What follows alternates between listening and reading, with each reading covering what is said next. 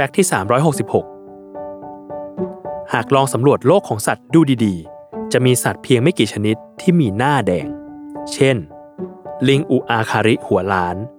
เหตุที่มีหน้าแดงไม่ได้เป็นเพราะโกรธ หรือโมโหเพื่อนร่วมฝูงแต่อย่างใด ธรรมชาติได้จัดสรรให้ใบหน้าพวกมันมีสีแดงตั้งแต่กำเนิด เพื่อเป็นสัญญาณบ่งบอกถึงสุขภาพทางสรีระวิทยา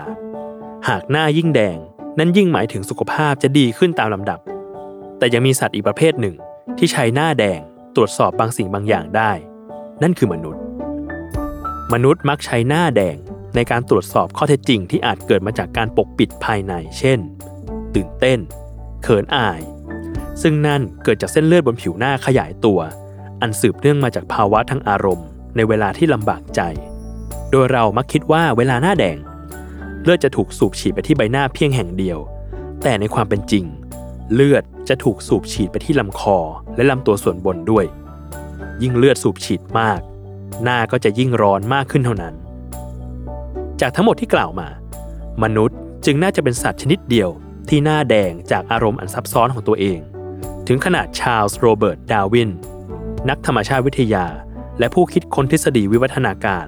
เคยกล่าวถึงอาการตรงนี้ว่า อาการหน้าแดง คืออาการที่เฉพาะตัวและเป็นมนุษย์ที่สุดของมนุษย์